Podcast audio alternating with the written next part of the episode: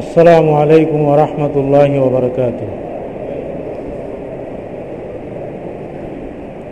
আলহামদুলিল্লাহ আলহামদুলিল্লাহি নাহমাদুহু ওয়া نستাইনুহু ওয়া نستাগফিরুহু ওয়া নাউযু বিল্লাহি মিন শুরুরি আনফুসিনা ওয়া মিন সাইয়্যাতি আমালিনা। من يهده الله فلا مضل له ومن يضلله فلا هادي له، ونشهد أن محمدا عبده ورسوله. أما بعد فأعوذ بالله من الشيطان الرجيم. وآتوا اليتامى أموالهم ولا تتبدلوا الخبيث بالطيب ولا تأكلوا أموالهم إلى أموالكم إنه كان حوبا كبيرا. وإن خفتم ألا تقسطوا في اليتامى فانكحوا ما طاب لكم من النساء ما طاب لكم من النساء مثنى وثلاث ورباع، فإن خفتم ألا تعدلوا فواحدة أو ما ملكت أيمانكم ذلك أدنى ألا تعولوا.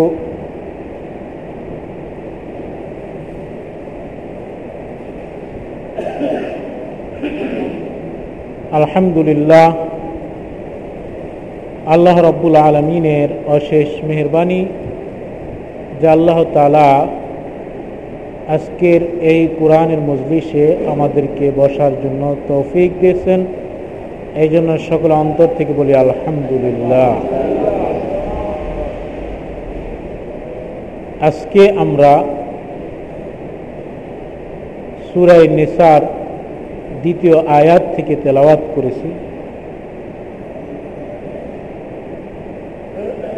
এই আয়াতের মধ্যে আল্লাহ তাআলা মানব জাতির জন্য, মুসলমানদের জন্য বিশেষ একটি গুরুত্বপূর্ণ দিক নির্দেশনা দিচ্ছেন। সেটা হলো এতিমদের সম্পদ সম্পর্কে। এতিমের সম্পদের মধ্যে আপনি কেমন আচরণ করবেন, তাদের সাথে কেমন ব্যবহার করবেন, এই বিষয়ে এই আয়াতের মধ্যে আল্লাহ তাআলা দিক নির্দেশনা দিচ্ছেন। প্রথমে হলো এতিম কাকে বলে। এতিম বলা হয় ওই সমস্ত নাবালেক সন্তান এবং সন্ততি যাদের পিতা দুনিয়ার থেকে বিদায় নিয়ে গিয়েছে, তাদেরকে বলা হয় এতিম। পক্ষান্তরে যদি কোনো এতিম বাচ্চা বালেগ হয়েছেন, পনেরো বছর বয়স হয়েছে বা ষোলো বছর বয়স হয়েছে বা বিশ বছর বয়স হয়েছে, কিন্তু এখনও হিসাব কিতাব বুঝে না, ভালো মন্দ পার্থক্য করতে পারে না, নিজের সম্পদ কি বা সম্পদের সংরক্ষণ করার দায়িত্ব সে গ্রহণ করতে সক্ষম নয়, এরকম সন্তানদেরকেও ইসলামী পরিভাষায় এতিম বলে আখ্যায়িত করা হয়েছে।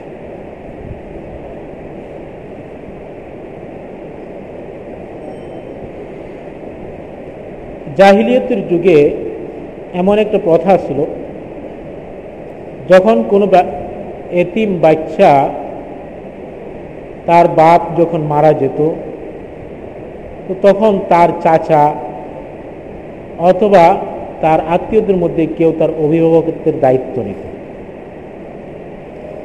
তারা অভিভাবক হতো, তারা তাদের সন্তান ওই এতিম বাচ্চাদের ধন সম্পদ এগুলো রক্ষা করার জন্য দায়িত্ব নিত।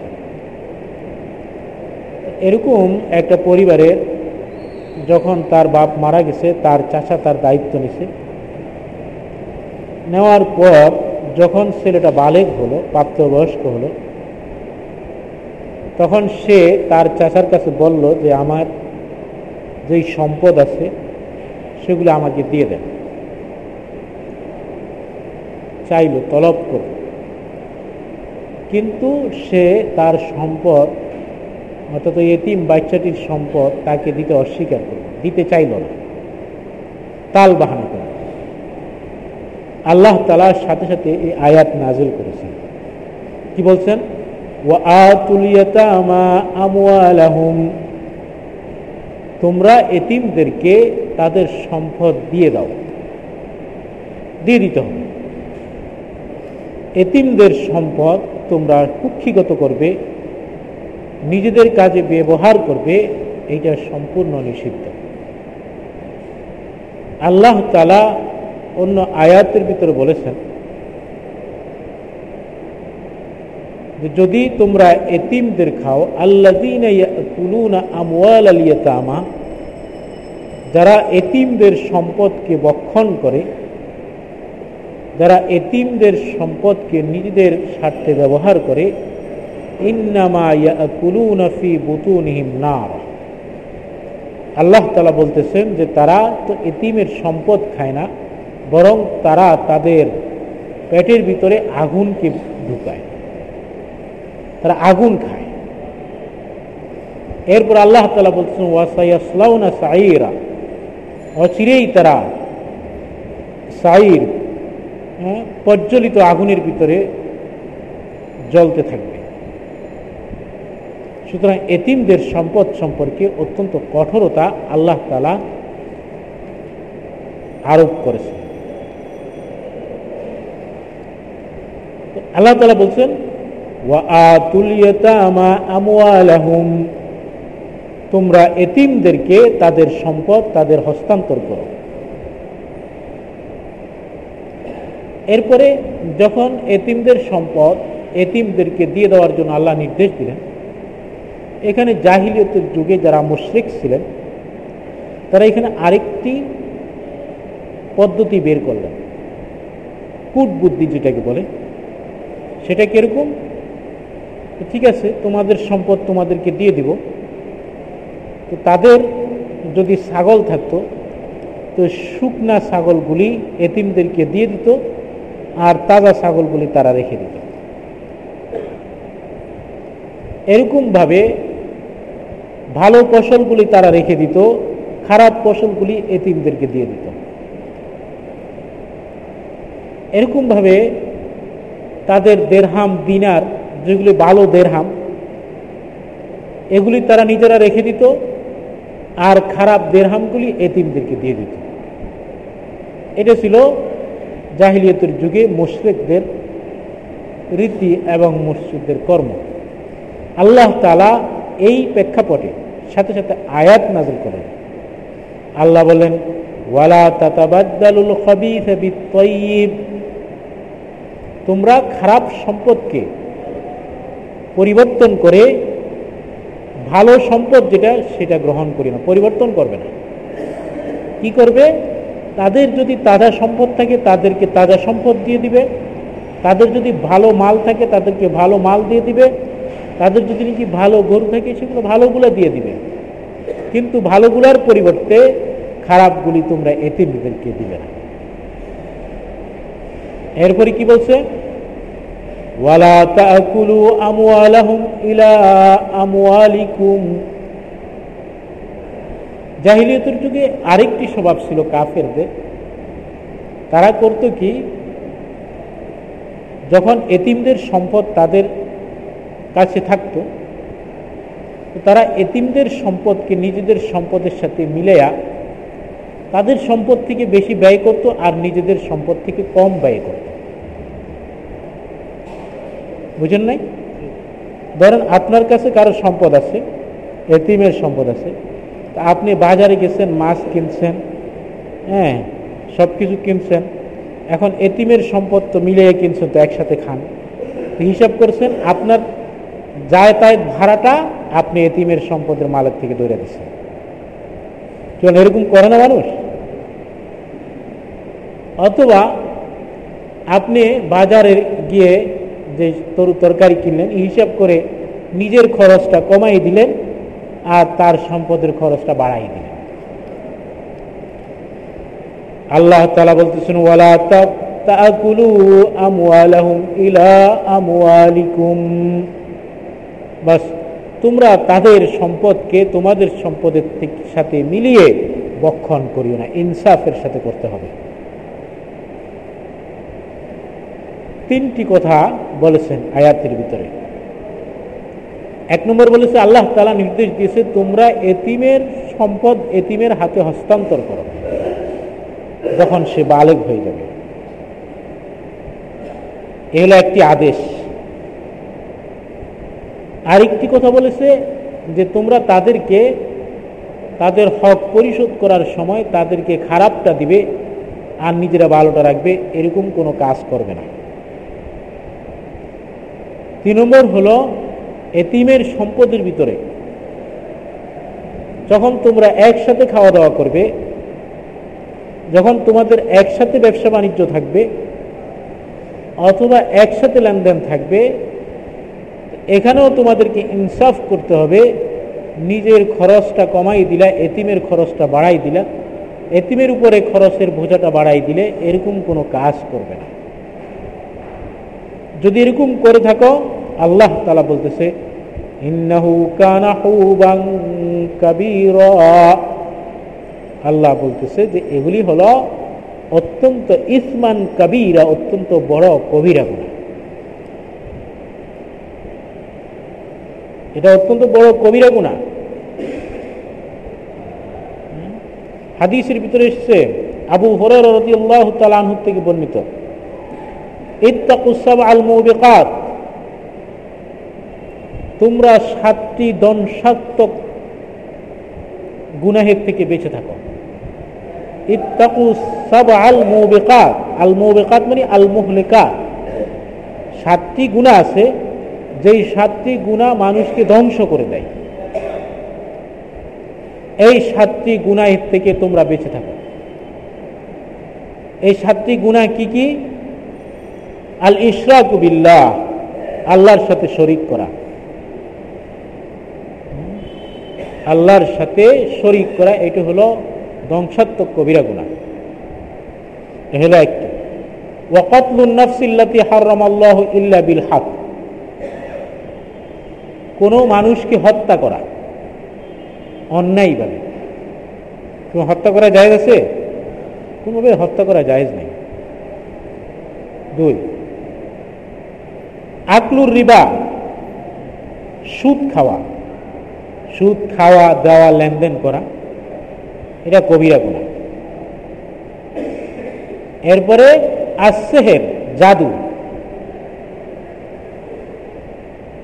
জাদু আছে না, জাদু করে না অনেকেই, সেহের আছে, জাদু আছে, কুকুরি কালাম দিয়ে আর বিভিন্ন দিয়ে, এই সম্পর্কে বই আছে, বিস্তারিত জানতে পারবেন এক সময় ইনশাল্লাহ, আলাপ করবেন, আলোচনা করব।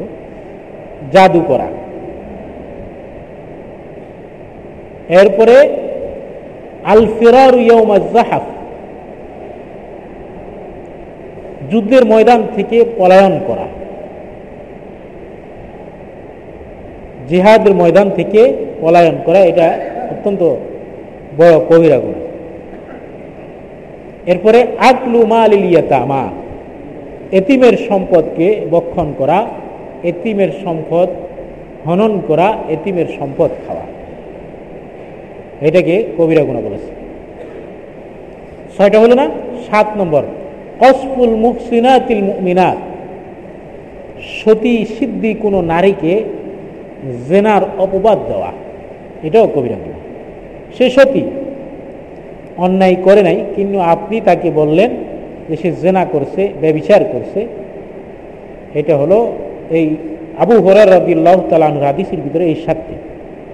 এই সাতটির মধ্যে একটি গুনাহ হলো আকলু মালিল ইয়াতামা, এতিমের সম্পদ ভক্ষণ করা, এতিমের সম্পদকে নিজের সম্পদ হিসেবে ব্যবহার করা।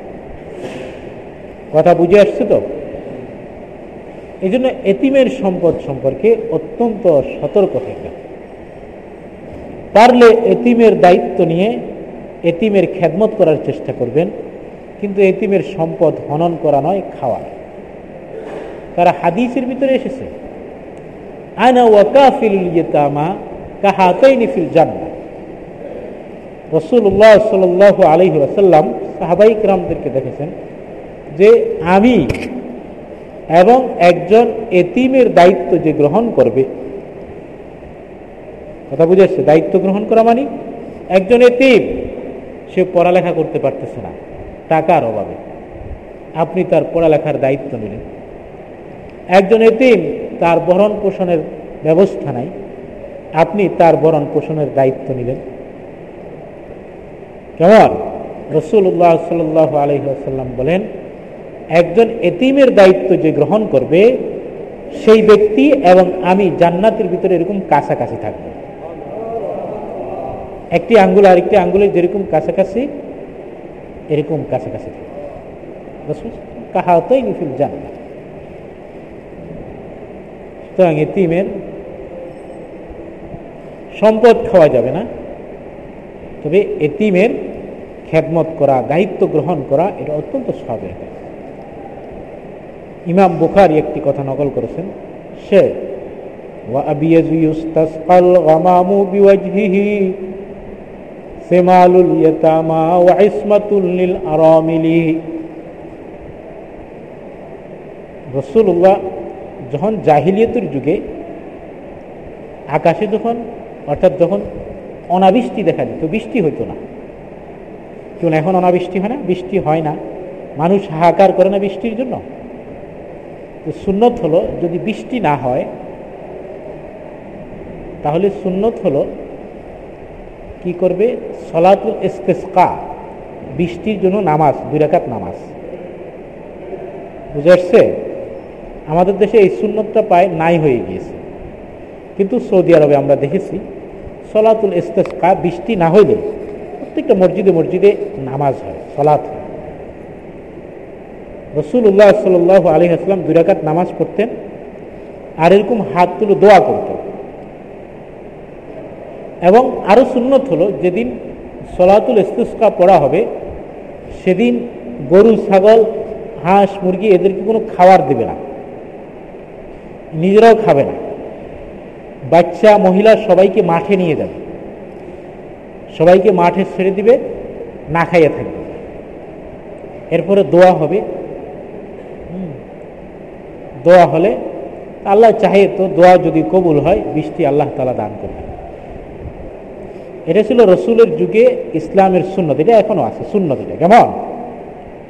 কিন্তু জাহিলিয়াতের যুগে তাদের প্রথা ছিল, তারা এরকম সবাই মাঠে নামত, নামাজ পড়তো না ঠিকই কিন্তু মাঠে আসতো, খালি জায়গায় এসে দোয়া করত। তো তাদের দোয়া এরকম, একবার বৃষ্টি হয় নাই, আবু তালেব রাসূলুল্লাহ সাল্লাল্লাহু আলাইহি ওয়াসাল্লামকে বাড়ির থেকে বের করে নিয়ে আসছেন, কারণ রাসূল তো এতি নিয়ে আসছেন, নিয়ে এসে আল্লাহর কাছে দোয়া করতেছে। যখন রসুলকে রসুলকে ওসিলা করে দোয়া করছে তো সাথে সাথে বৃষ্টি চলে আসছে।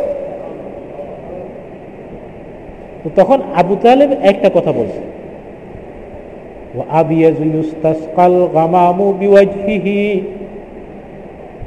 আকাশে কোনো মেঘ ছিল না, আকাশ ছিল ধবধবে সাদা, কিন্তু আমি যখন আমার এই ভাতিটাকে মাঠে নিয়ে আসছি তো আকাশ তার চেহারার থেকে বৃষ্টির মেঘ গ্রহণ করেছে।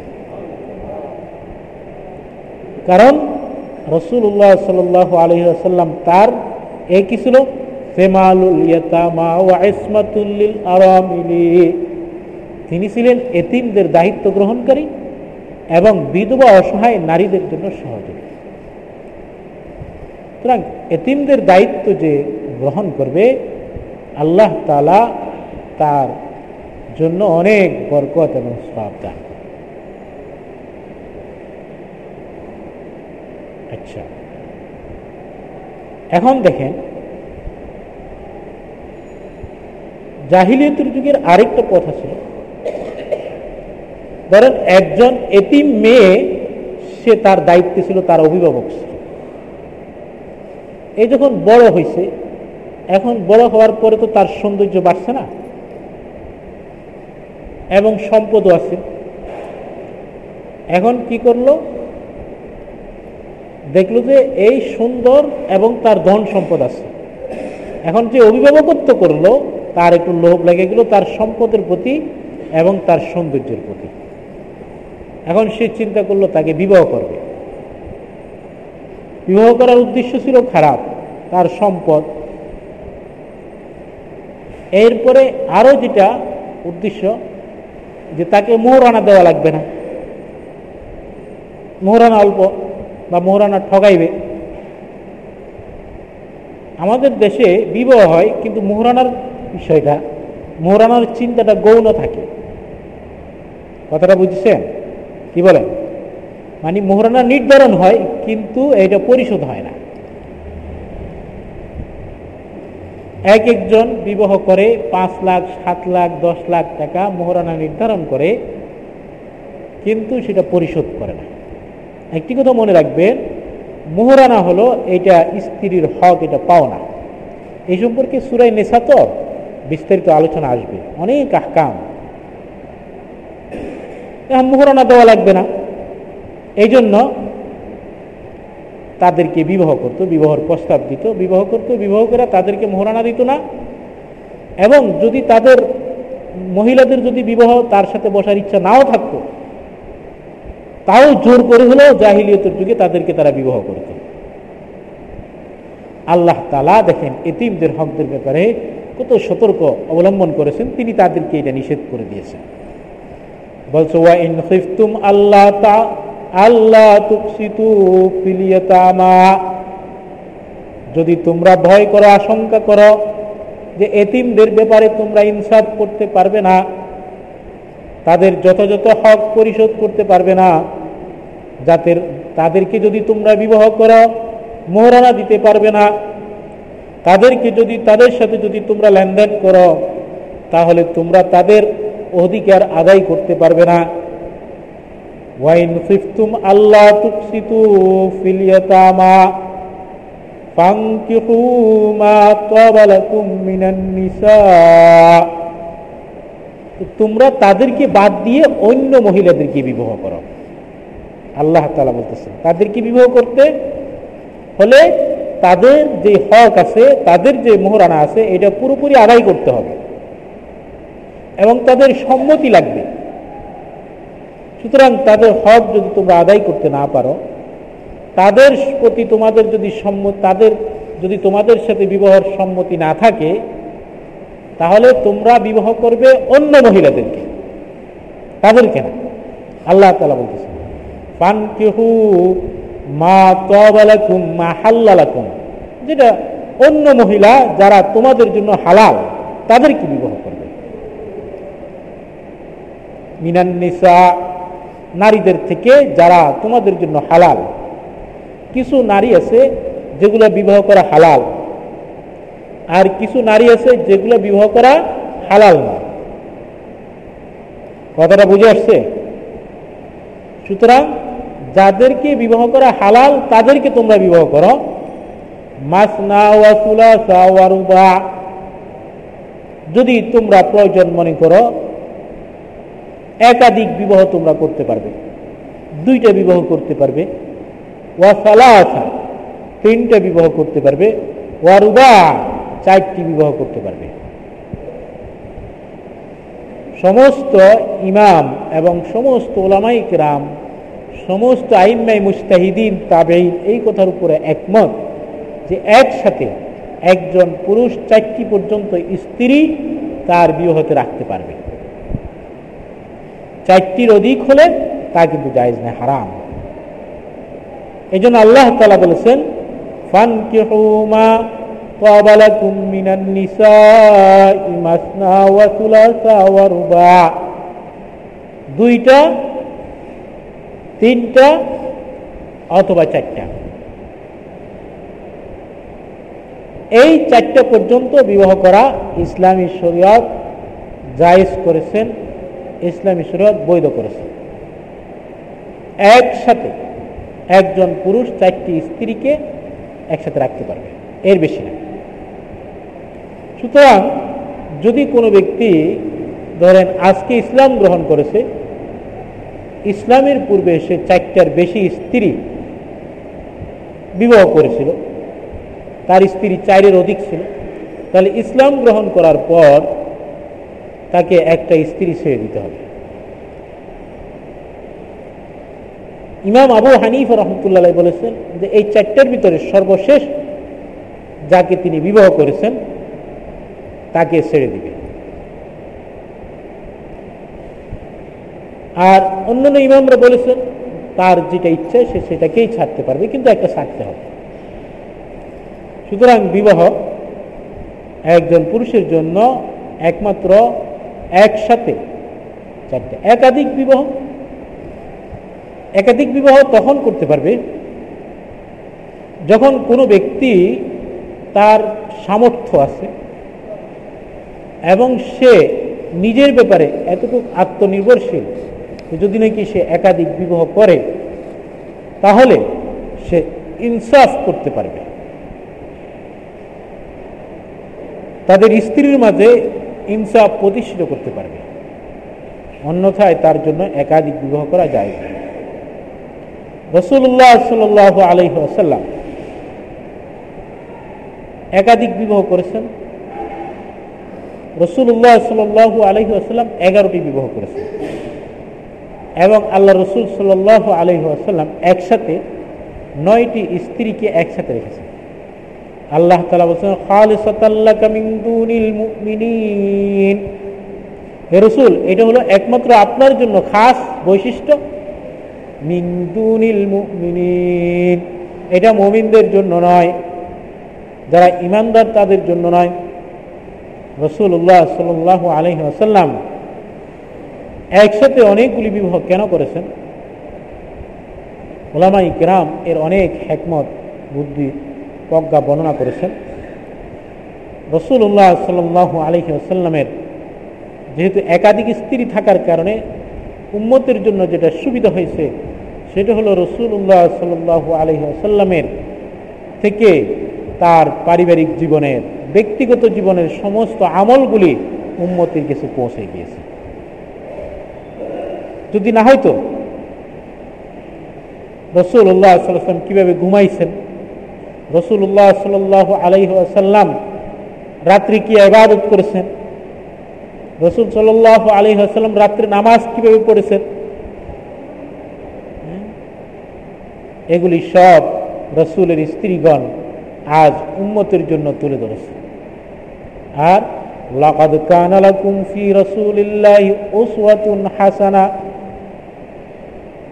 যেহেতু রাসূলের দিন এবং রাতের আমলগুলি আমাদের কাছে এসে পৌঁছে গিয়েছে, এই জন্য আমাদের জন্য তার জীবনীর মধ্যে, তার কর্মের মধ্যে, তার আমলের ভিতরে উত্তম আদর্শ রয়েছে।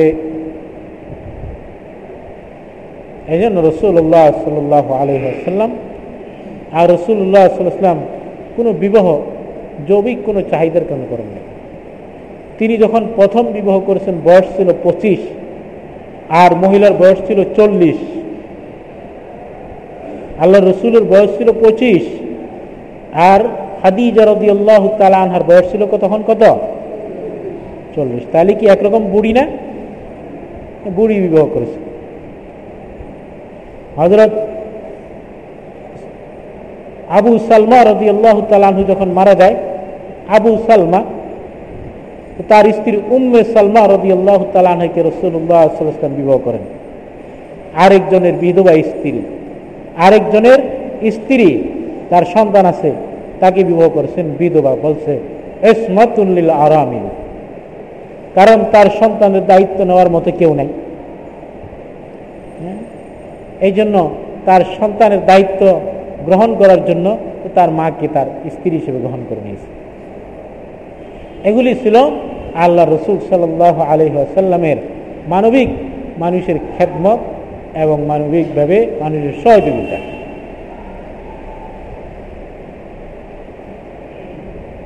ফাইন খিফতুম আল্লাহ তাআদিলু ফাওয়াহিদাতান আও মা মালাকাত আইমানুকুম, আল্লাহ তাআলা বলতেছেন দেখো যদি তোমরা তো একাধিক বিবাহ করবে, বল অনুমতি আছে, কিন্তু ফাইন খিফতুম আল্লাহ তাআদিলু,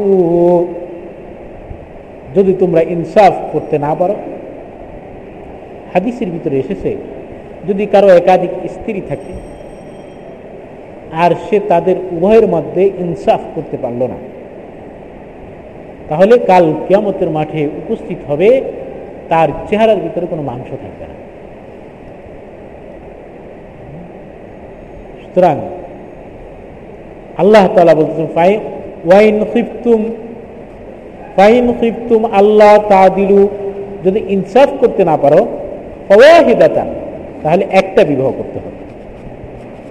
এখানে এটা কঠিন ইনসাফ করা।